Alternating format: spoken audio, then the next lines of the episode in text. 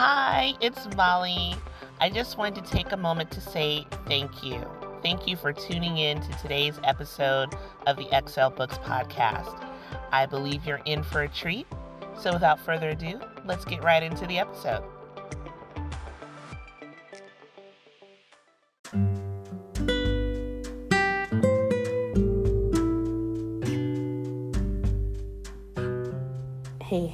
Welcome back to the Xel Books Podcast. It's your favorite host, Molly. And on my show, we like to talk about work, family, and life. You're not new to my channel. You're not new because you're here all the time and you give me so much joy. So, thank you for continuing to listen. Um, and if you are new, if you happen to be new, if you're that special person that I just got introduced to, welcome welcome, welcome, welcome. So glad to have you on the show today. So, you guys know I like to jump right in, but before I jump right in, I want to give you guys just a quick update on me. And I know a lot of people have been asking, and I've been getting messages and pings and texts and emails. And how are you doing, Molly? Are you okay? And what's going on? You know, last time you said you were getting better. You know, are you are you 100% now? You know, what's going on? Well, I'm going to just be transparent. I am probably about 90%, which is saying a lot. Like saying a lot. So when I say 90%, what do I mean by that? What what is 90% for me? So if you've been tuning in, you've been listening on my show, you know that I've been dealing with the trauma of car accidents, uh, both from last year, both from um, my husband unfortunately being in one this year, and from uh, just past accidents, which I didn't know, but I've been through multiple car accidents from childhood on up, so I have a lot of scarring, uh, a lot of body memory of, of, of these accidents. And it's been really challenging for me to deal with, and I literally just, you know, uh, crept away from everyone so that I could process in whatever way I needed to to be a healthier me. And not because I don't like people and not because people don't have something great to contribute, but because I know that if I am around people when I am not mentally ready to be around people, I burn bridges in a worse way, if that makes any sense. And I did cover like an entire episode on being an introvert. So if you're curious and you're like, what do you mean burning bridges? Why do you have to be by yourself? Go back and listen to my episode on being an introvert, and I think that will help you. So I'm doing much better. I went through something called EMDR. I touched on it in the last episode.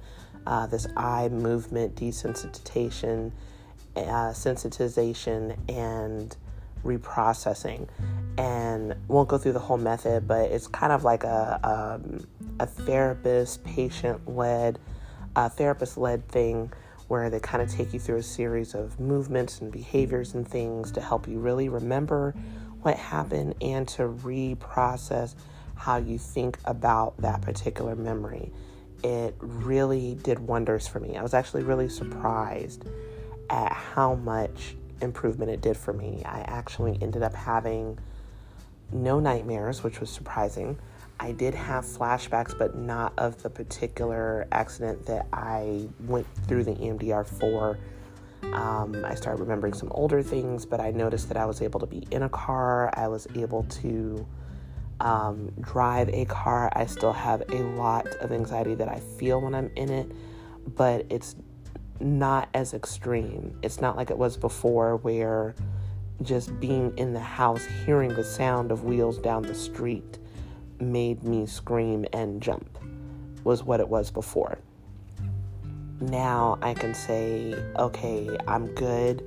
I just need a little bit more therapy, a little bit more of this, a little bit longer, a little, you know, some things just to help me really hone in the peace of mind when I'm in the car. So um, at this point, I'm, I'm not ready to do a long distance travel in the car yet, but I feel like with a little bit more treatment, I can actually get there. So I wanted to tell you guys that um, my hubby is doing great. He still has some scars, which I don't like, and I don't know, they may be just permanent scars, but he is doing so much better than he was, so much better. He's up and moving. He's still taking it easy and not doing anything crazy. He's not, you know, he's not trying to move furniture or anything like that. He's taking care of himself. Um, but finally, things are starting to look up, um, and we're finally starting to get some results in the case that happened to us. So we are doing well.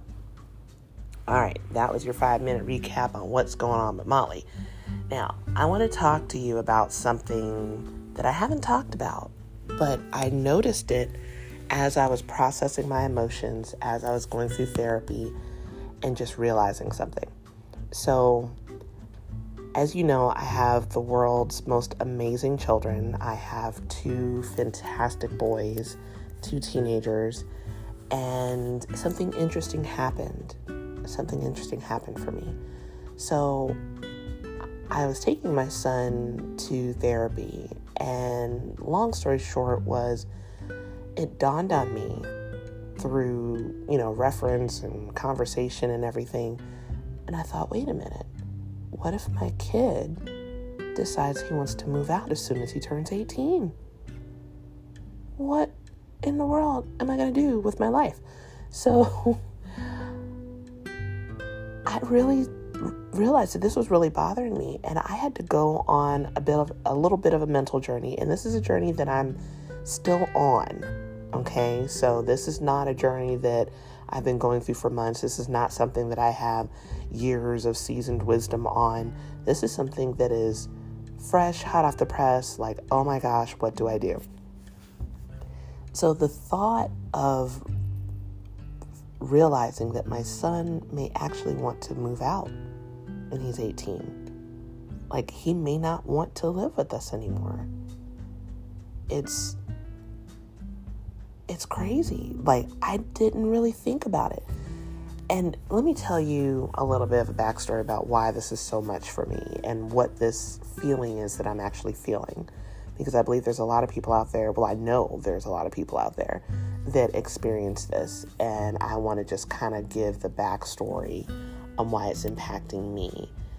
And I think before I give you that backstory, I'm to tell you what it is that I'm feeling. What is this emotion? What is this anxiety, this discomfort, this uh, icky feeling about my kid, you know, moving out? It's called empty nest syndrome. Now, what's interesting about this is that a lot of people don't really treat you or diagnose you as having empty nest syndrome until the child actually moves out. But did you know you can have empty nest syndrome early? Yes. It's called anticipatory early nest syndrome, meaning you know it's coming. It hasn't happened yet, but you can feel it and you're feeling all the things, all the emotions, all the doubts, all the oh my gosh, what's happening? All of those different things. You're feeling those things early, and that's normal. Um, the challenge is not so much in identifying what you're feeling, it's how to deal with those feelings once you get there. And I've learned the one thing I do know is that to get to the solution of any problem, you got to get to the root of the cause first. You got to get to the root of why it's so strong in you.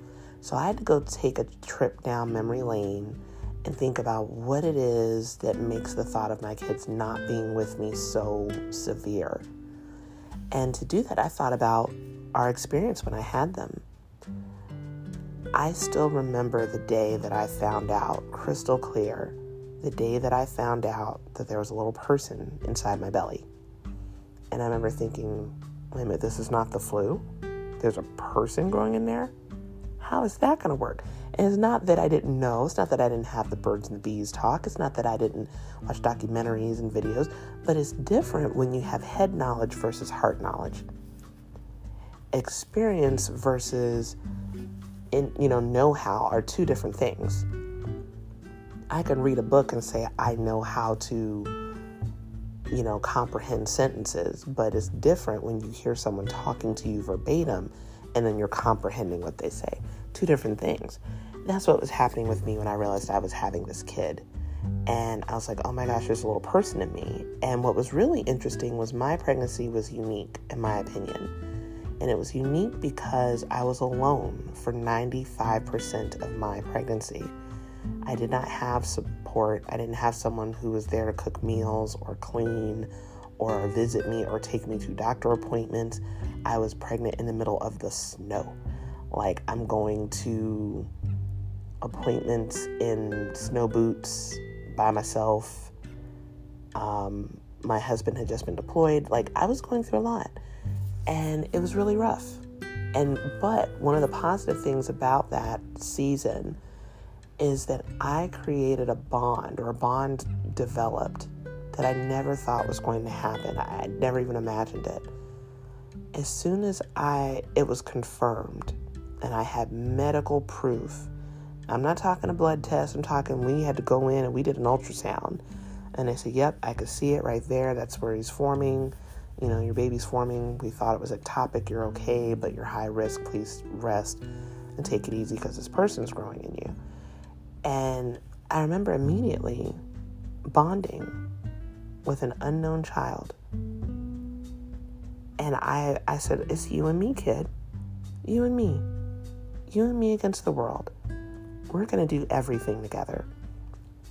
I talked to my baby about everything. Heck, I talked to my baby when I went to the bathroom. I would be in the bathroom. I'm like, okay, I'm not pushing you out. I just have to pee. You know, like that was the kind of talks that I would have. I talked to my baby when we ate. and I said, What do we want to eat today? Do you feel like this? Do you feel like eating potatoes today? Um, do you want fruit? Do you want a salad? What do you want to eat? Like, I would ask my baby what they want to eat. We would listen to music. We would watch TV. I say, Hey, do you want to watch this? I know you can't see it yet, but I can describe it. And I would play sounds for my baby.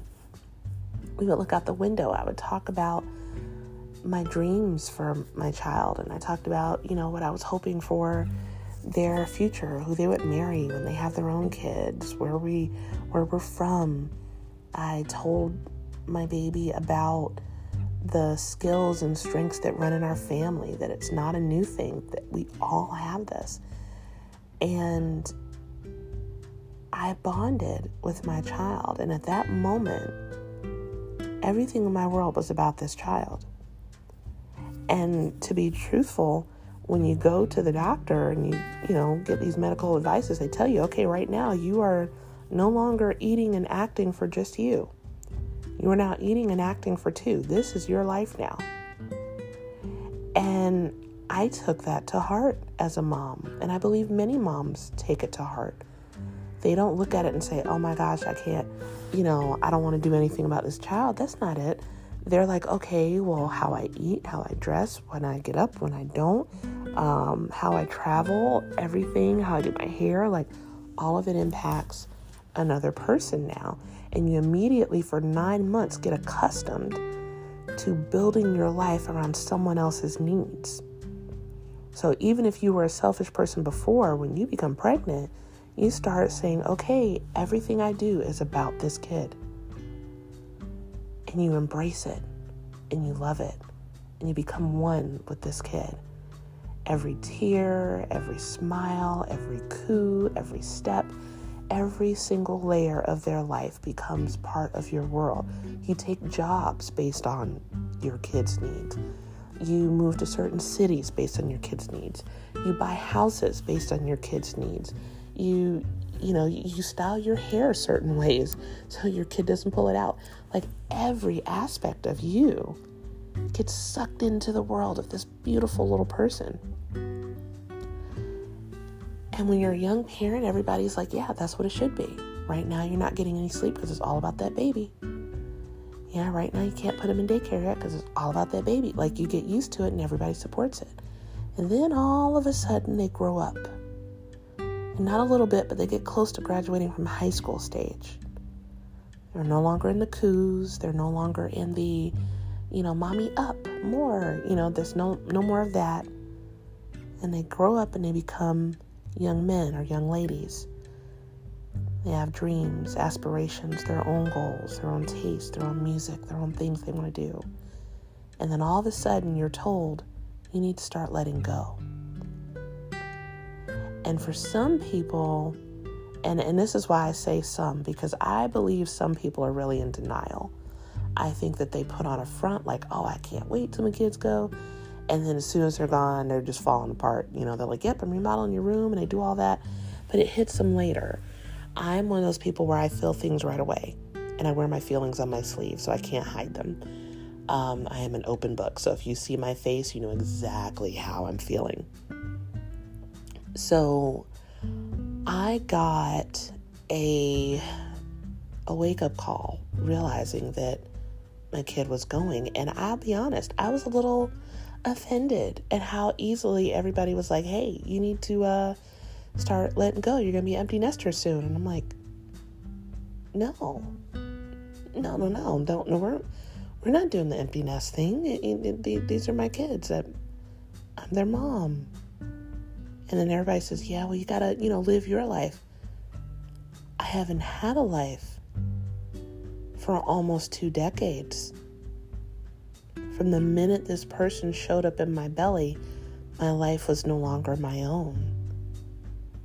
And I became used to it. I've made life decisions based off of this child where I'm going to live, what kind of job I'm going to have, what kind of cars I get, um, what kind of extracurricular activities I do, what kind of music I play, what kind of books I read, what kind of movies I listen to, um, you know, or, or see. All of these things have been adjusted, and I've been doing this for you know for me you know i count how old my son is plus the you know the almost year he, he was in my belly so you know it's been about 16 going on 17 years and now they're telling me i have to start letting go i don't that's not an easy thing to do. At least not for me. And I, I literally was struggling and I was like, how do I deal with this? And I decided to start, like I said, I went back on memory lane to find out where it was all coming from. It came from this bond that I had in the beginning. And then I said, okay, well, let's accept how I actually feel. Let's start by acknowledging my voice. And I'm saying this because when it comes to empty nest syndrome or anything that you're dealing with, acknowledging your voice is key. It is not enough to just be like, oh, well, I just have to deal. No, what do you feel? You have a right to feel what you feel. It's okay not to be okay. And so I literally stopped and said, okay, Molly, how do you feel about this?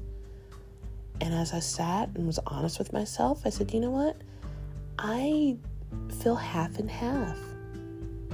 On one hand, I'm extremely honored and proud of my kid that he would want to brave this world on his own despite everything, despite all the things that have happened, despite all the warnings and lessons and all these things. Um, I felt like the I felt like the evil lady from um, Tangled, and she's you know, singing around with her. And she's like, Mama knows best. She's like, she's like, huh, they'll eat you alive, you know, anything to keep them in the in the, the tower. And I don't I would never keep my kids in a tower, but you get my drift.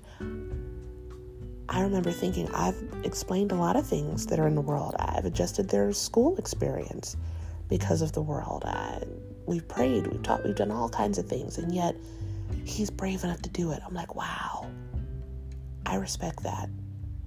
I'm so proud. But on the other hand, I'm like, but what about me? I won't, no more hugs goodnight every night. No more, hey, how's your day? No more, hey, did you eat breakfast this morning? I bought you some of your favorite stuff.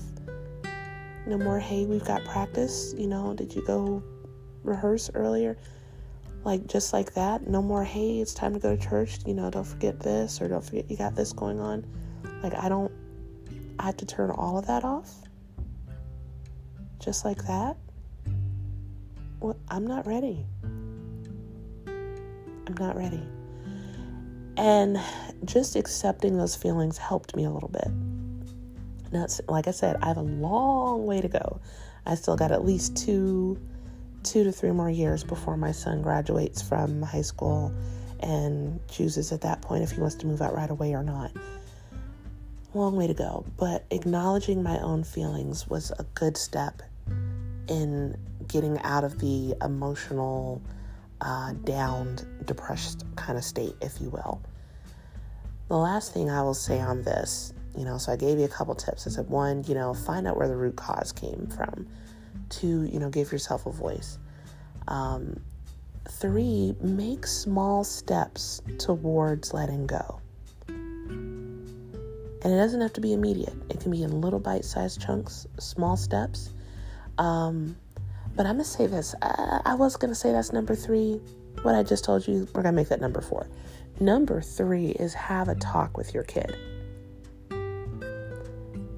And why do I say that? I actually did this. I did this. I spoke with my, I called my kid in the room and I said, Hey, I want to talk to you for just a brief minute. And I said, I want you to know I'm realizing that you might want to move away when you graduate. And I just want you to know that I'm, I'm struggling a little bit emotion wise.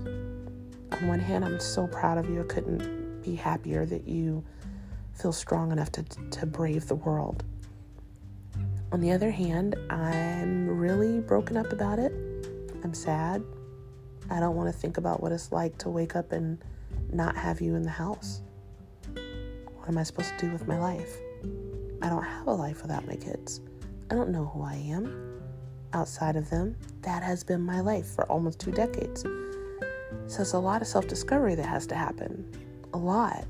What am I going to do? What am I going to do in my old age? You know, I can't call them and be like, hey, come help me, you know, get some milk upstairs or you know, none of that. It's like, oh, my helpers are gone. I have to go back to pulling the, you know, rolling the trash out, you know, the house, all these little things. And I had this honest talk with my kid. And by doing that, you, I think you kind of remove some of the awkwardness.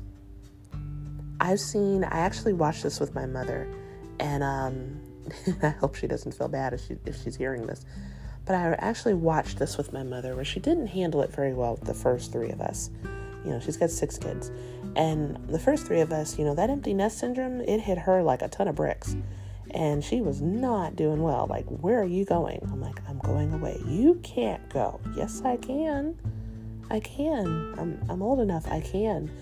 I can handle it. I can I can try. And I remember like it didn't go very well. She was kind of like, You want to go? Fine, go. Here's all your stuff. Don't come back. I've, I've remodeled your room, blah, blah, blah, blah. And it was the awkwardness because we never had that talk. We never got to have the talk of, hey, I'm really struggling with you moving away. How do we deal with this? You know? Um, having the talk is powerful. Um, so that's step number three. So we talked about, you know, hey, get to the root of it, acknowledge your voice, talk to your kid so it doesn't become this awkward thing later on and talk to them early. Don't wait till the last second. Don't wait till graduation day and be like, all right, you're graduated. So, are you planning on moving out? That is not when you have that talk. Because then they're going to feel even more awkward. They, they feel like they kind of have to go. It, you know, it, don't do that. Talk to them early. Give them a chance to say how they feel, what they want. Their feelings may change, it may not change. It doesn't really matter which direction they go, but have the talk. It'll save a lot of anxiety. I think had my mom and I had that talk when I was younger, be long before I decided to live on the college campus, I think things would have gone a little bit more smooth. Um, you know, but we learn from our mistakes, right? Um, one of the other things you want to do is get support.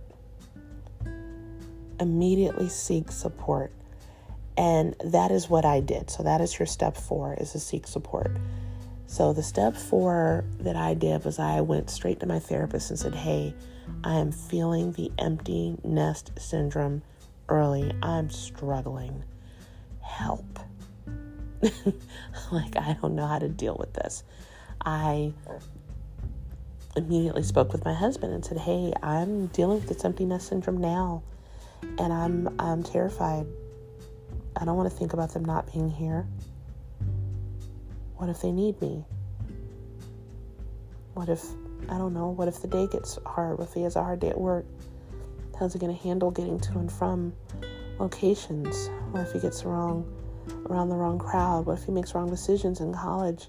What if he doesn't want to go to college? What if he wants to go on, a, you know, all kinds of things? Seeking support early helps you deal with anxiety before it becomes unmanageable.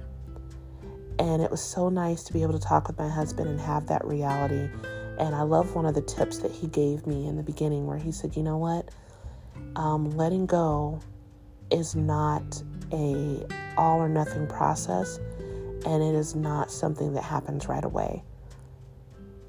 And I was like, oh. And that really helped because by gaining that support, I learned that, okay, I don't have to fully go away as a mom. I'm just, my role, my responsibilities are just getting less. That's all. I'm always mom. I'm always here. But I just won't be doing as many things, you know?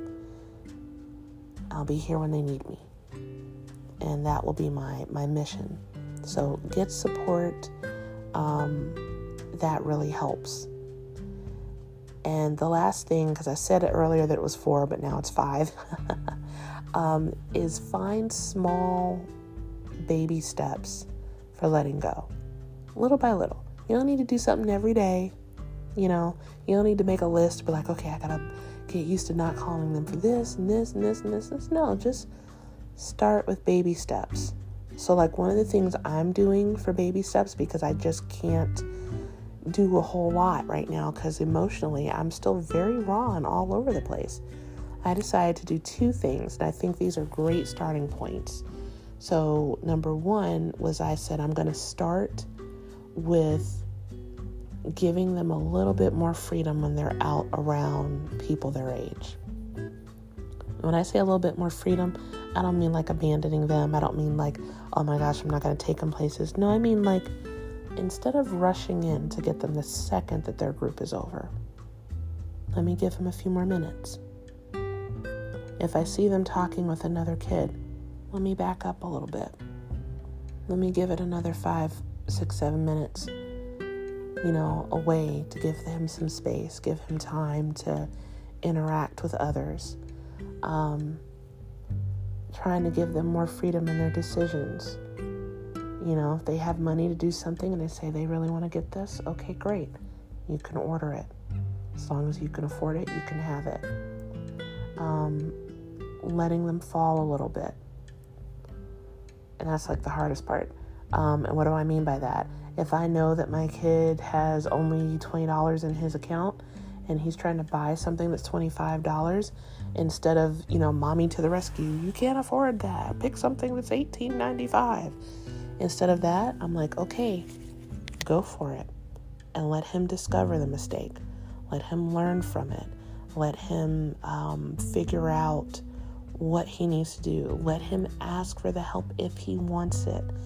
One of the biggest things I did this week, actually today, to work on letting go was allowing my kids to buy something they wanted, and I intentionally stayed several uh, kiosks away.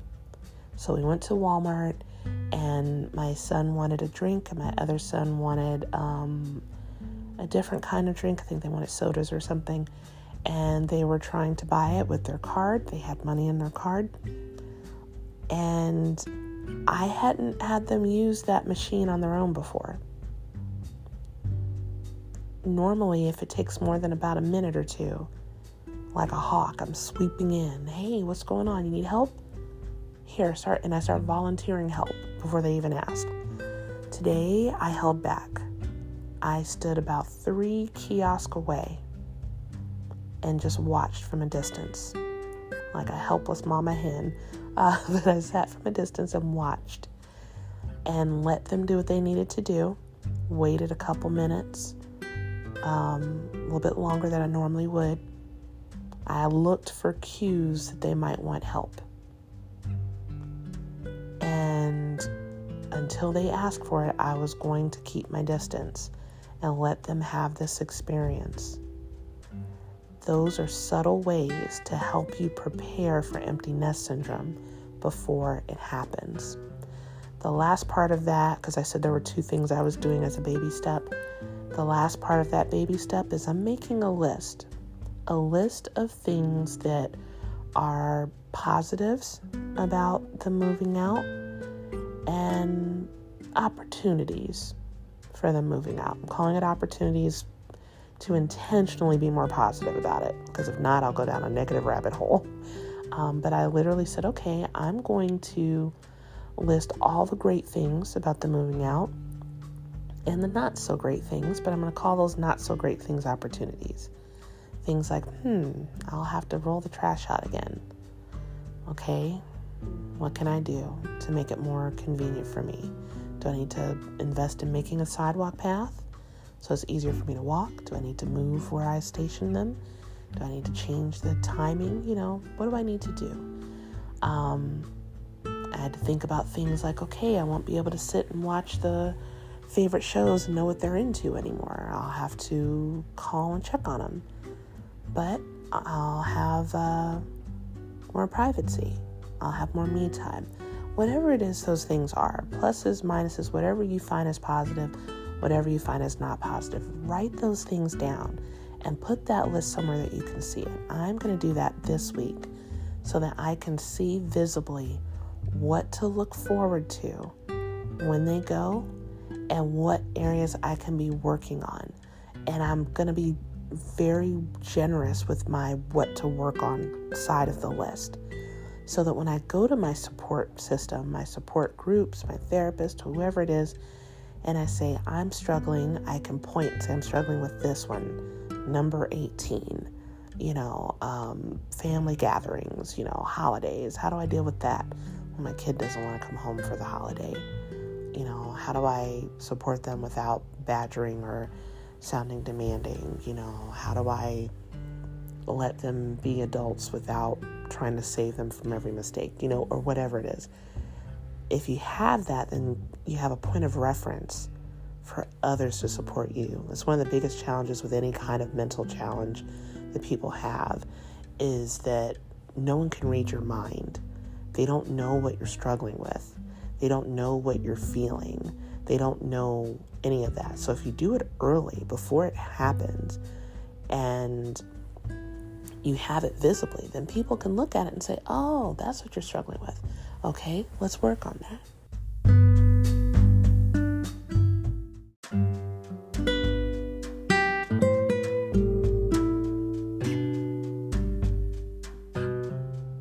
So, the last part I want to talk about this is really what it means to have empty nest syndrome, you know, feelings when you either A, have a child with unique needs, or maybe you have a child, uh, an, an, adult child who just never moved out uh, because they were afraid of the world and things of that nature. I want to first say that my heart goes out to you. I can only imagine how challenging that must be. I can't speak to adult children uh, living in the home because that has not happened to me personally, but I can speak to the unique needs of a child, you know, children with special needs moving out. Both of my children are autistic, and I have been concerned about them going out into the world since the day they, you know, they were diagnosed. I thought, oh God, how's the world going to treat them? Will they be able to get a job? Will they be able to handle peer pressure? Will they be able to handle things like weather and cooking and all these different things? And I will say this I will say this. If you have a child with unique needs and they want to move out, empower them to do so. And I'm telling you this as I am struggling to do it myself. Do I want my special needs kids to move out? No. I think they need mommy every single day. But I also know that they're not little kids anymore. And the fact that they're saying they want to move out is a sign, it's really a badge of honor for you as a parent to say, wow, you did such a good job. You raised them strong enough to feel like they can handle it. Don't limit your child because of your own fear. This is something my husband and I have been working on for years. We don't constantly tell them that they're autistic. We don't tell them that they're less than or that they have limitations. You know, we let them know what they're dealing with so they're not oblivious, but we don't use it as a crutch for them. And when it comes to empty nesters, that's another area that you don't want to make a crutch for. Don't hold your child back if they're saying, Hey, mom, I'm 16, I'm 17, I know I have autism, or I know I have ADHD, or I know I have Asperger's, or whatever the illness is, but they think they can handle it, then help empower them to do so. And this is not just for them, it's really for you. And I'll say this and then I'll, I'll, I'll let you guys go. Why is this for you? It is for you because you don't know what the future holds.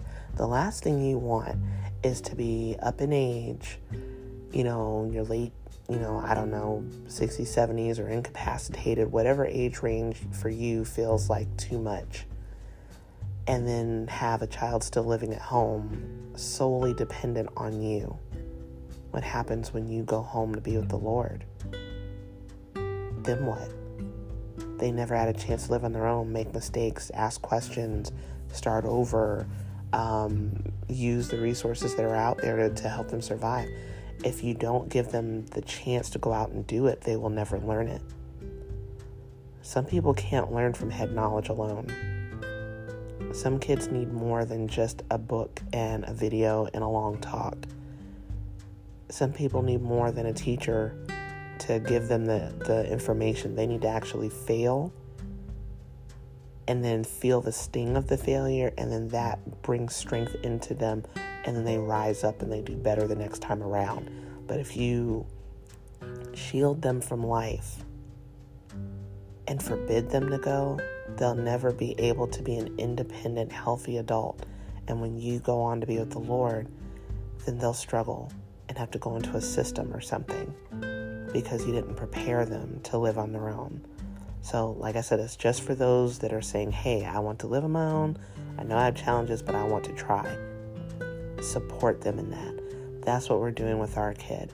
We're coming up with all kinds of ways of, okay, how do we support his dream of moving out on his own and having his own life in spite of the, the challenges that he's dealing with health wise or mental wise.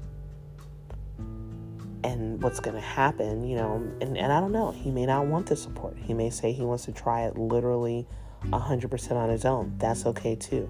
There's nothing wrong with letting your kid do what they want to do when they get of age, and then you having a backup plan just in case they ask for it. I think that's really, you know, one of the, the hardest parts about adjusting to empty nesters is okay, should I make a plan and when do I execute the plan? I am actually going to learn more about that from someone that I respect and look up to. And once I get that wisdom, I'm going to give you another episode on empty nesters and how to deal with after they've already moved out. All right, that is all I have for today. Thank you so much for tuning in. Pray that you're blessed. Talk to you later. Bye bye. Thank you for listening to the Xel Books podcast with Molly. You can find more helpful resources and services at xelbooks.com. If you enjoyed today's episode, please send us a message at xelbooks.com or email xelbooks at gmail.com. We'd love to hear from you. Join us again next time for more tips on work, family, and life.